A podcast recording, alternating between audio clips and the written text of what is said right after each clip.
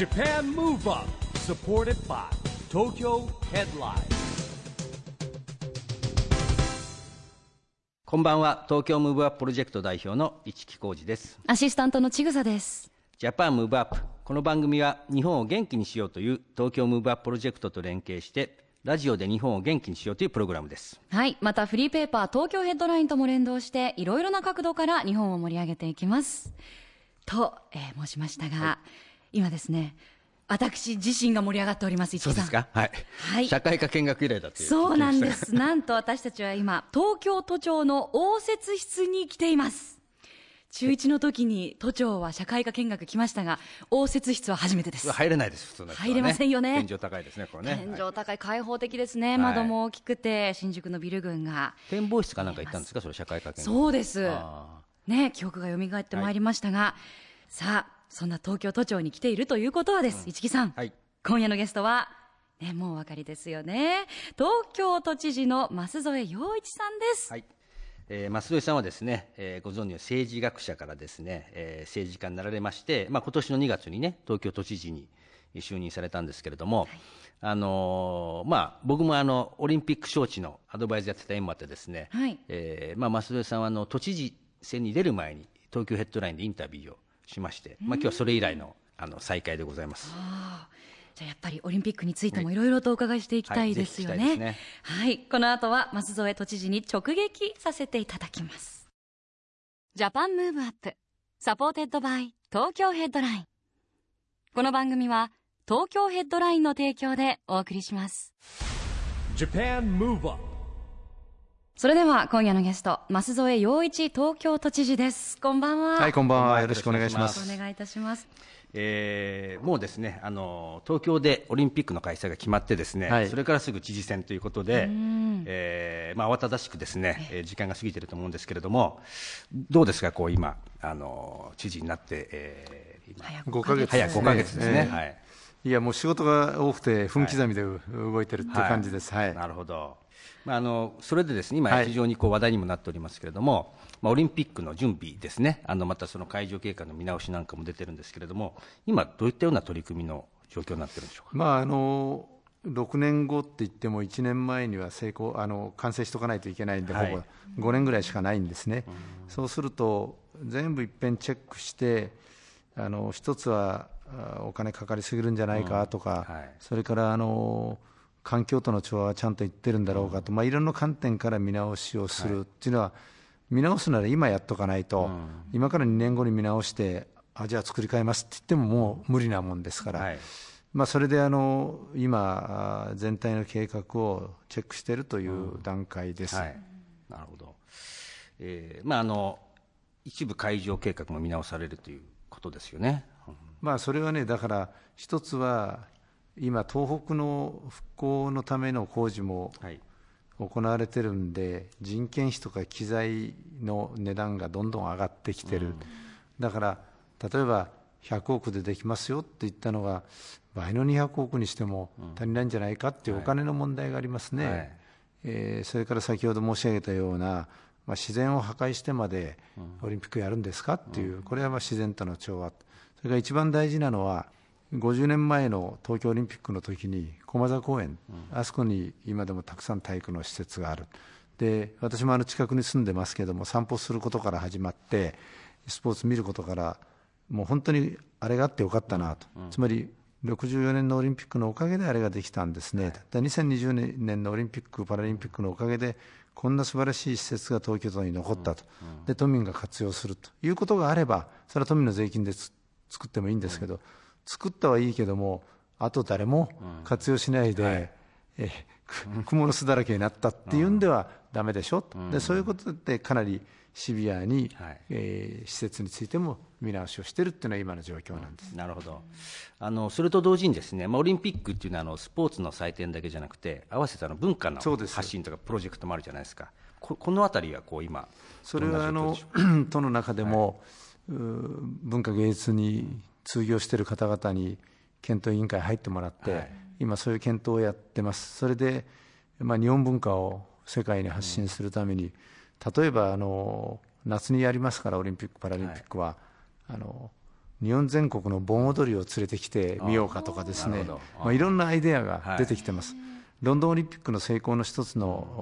おも元になったのはやっぱ文化、ロンドンアートカウンシルっていうことで、その文化の一つの組織を作った東京も同じものを作ってますんで、日本文化伝統文化含めていいものを発信したいと思ってます、でそういう中で例えば美術館なんていうのは東京にたくさんあるんですけども、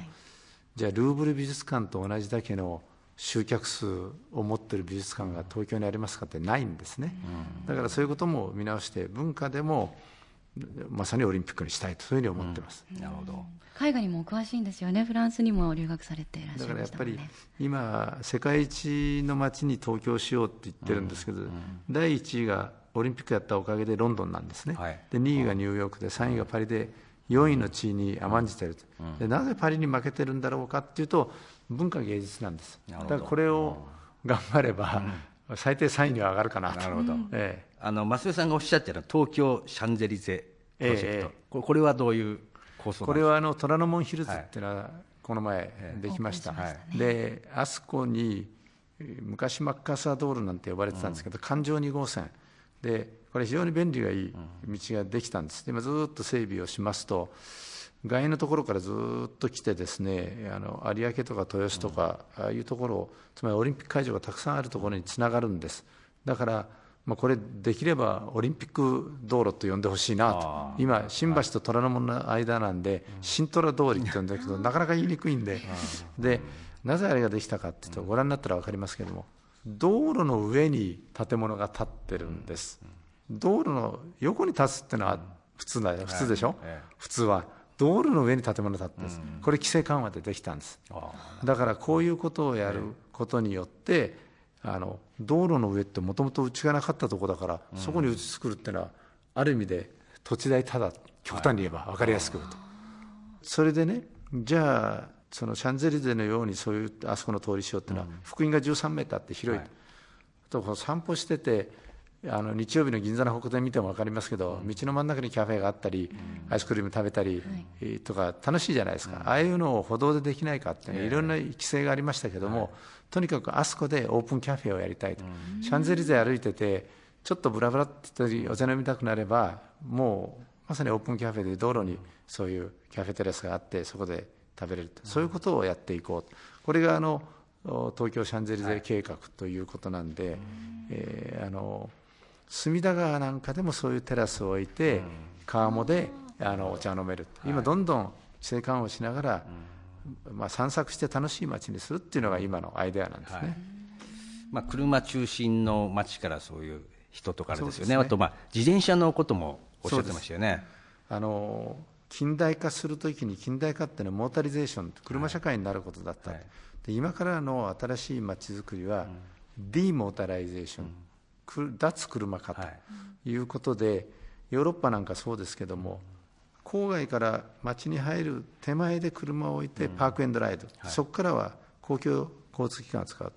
でこれを例えば自転車にして例えばオリンピックやってる会場で排気ガスをまき散らす車がいたんじゃとてもじゃないけどアスリートにとっては嫌だと思います、はい。だから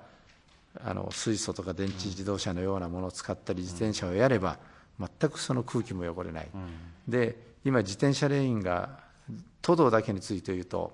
120キロしかないんで、これを2020年までに倍増の240キロにしようと。であと区の道区道とか国道もありますからこういうのを増やせばもっと使いやすくなる、はい。まあ、いろいろ困難な課題もありますけども、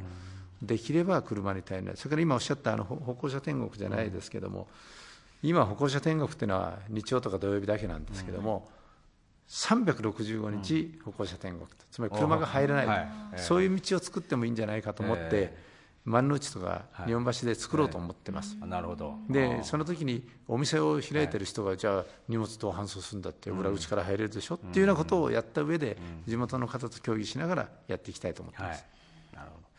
あとあの景観でいうとですね、電柱のお無電柱化。無電柱化みたいのもありますけども、これ今どんどんやって少なくとも都心について言うと2020年までほぼ電柱がなくなると、そうですか。で7年かかるんです、ええ。工事始めて、はい。ということはもう全部手つけてるということで、2020年までにはほぼ下に行くそうすると景観も良くなりますし、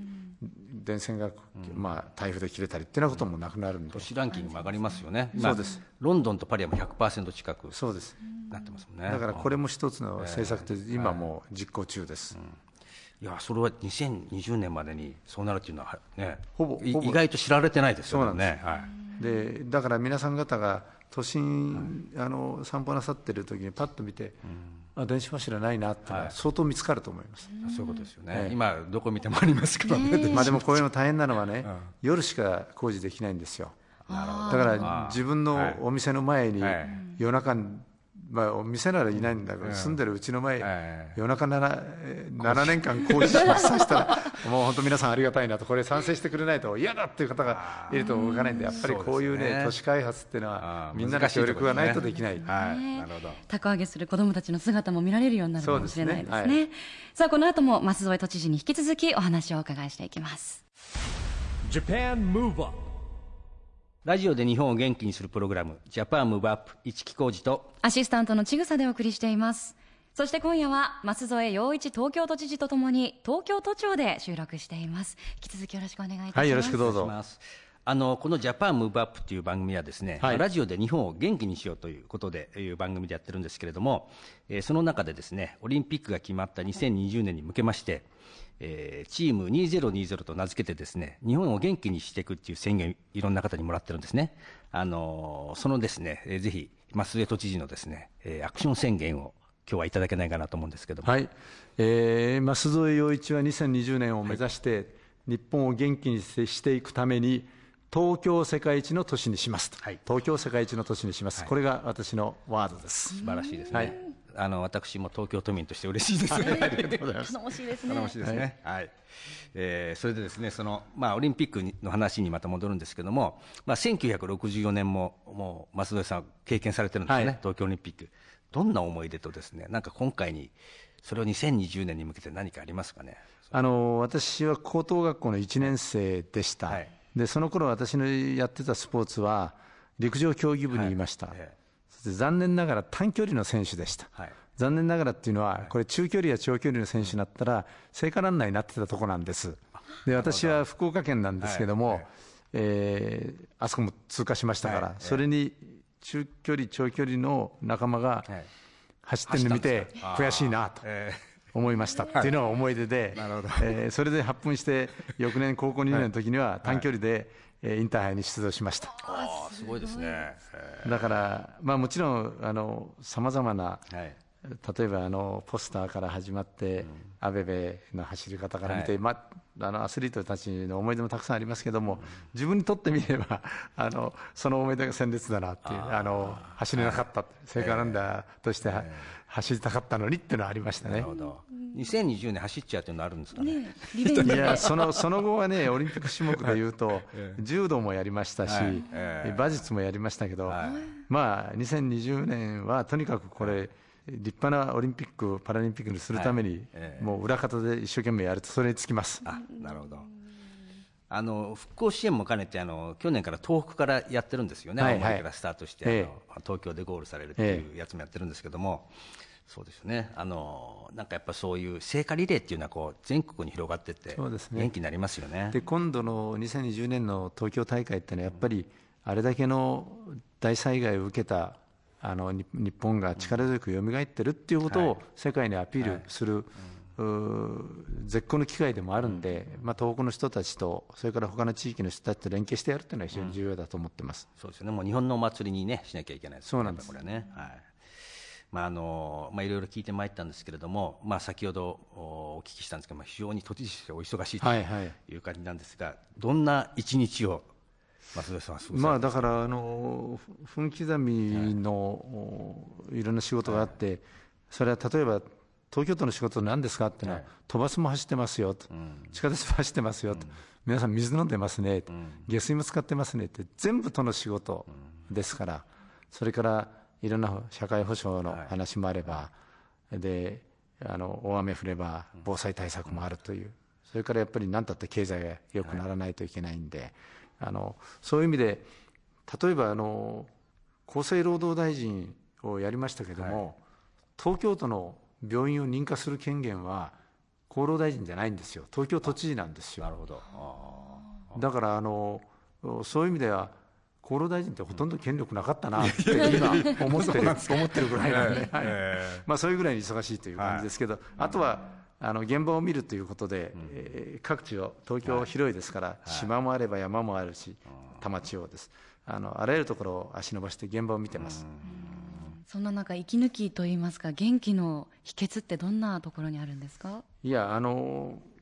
特別に何もないんですけどやっぱうんちゃんと3度の飯を食うことにつきますね。ああなるほど。あのやっぱご飯食べないとはい。元気出ませんから、えだから元気の秘訣はどんなに忙しくても、まず食事の予定をキープキープすると、はい。そこからしか仕事をしないと。えはい。あのだからもうね仕事だけやってたらダメです、最低ご飯は食べないといけない。なるほど。お好きな食べ物は？何でも食べます。何でも食べます。けども、えやっぱり疲れた時はね、え。あの肉を食べたくなりますね。だからあの大きなビフテキをはい。食べますよ、え血の滴るようなの。そうすると元気になるんで。なるほど。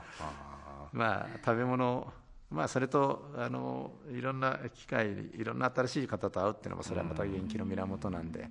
運動はなんかこそれがもう一番困ってるのは、座ってる生活多いんで、はい。どうしても腰痛が、はい。になっちゃうんで、ええ。なんとか歩きたいなとい。いうふうに思ってるんです、であの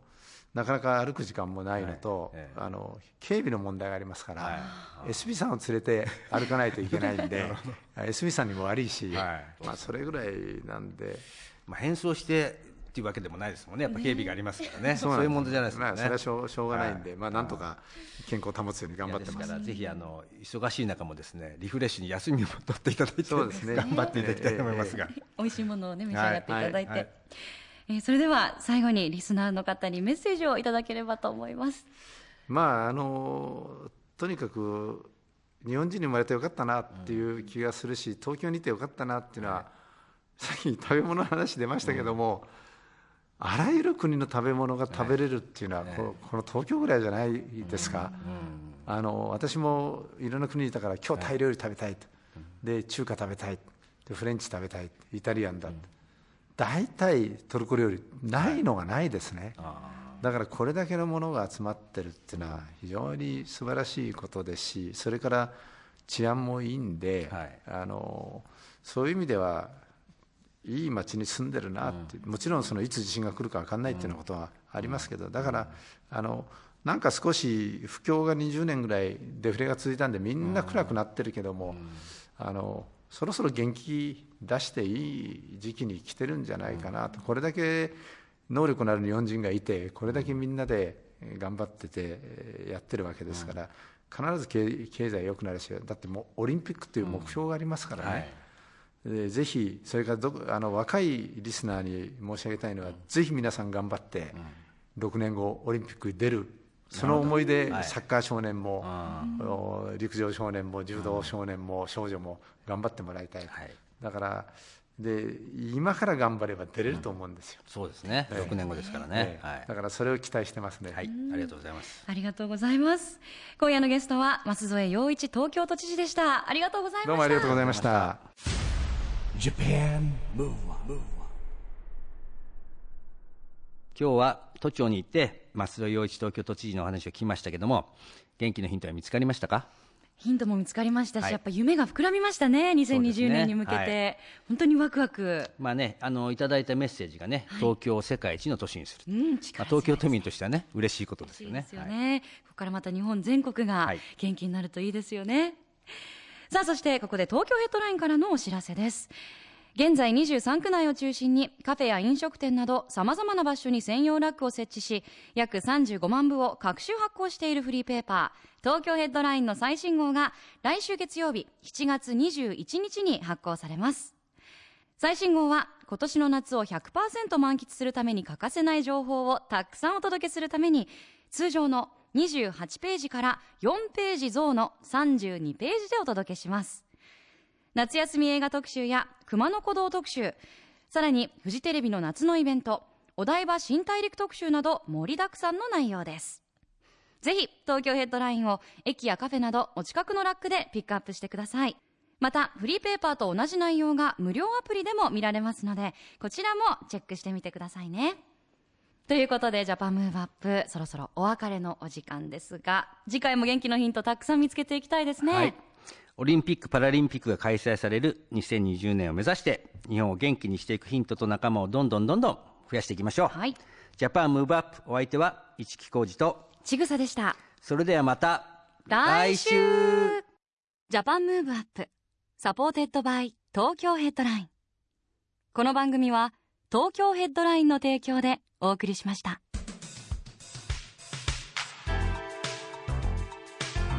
Japan Move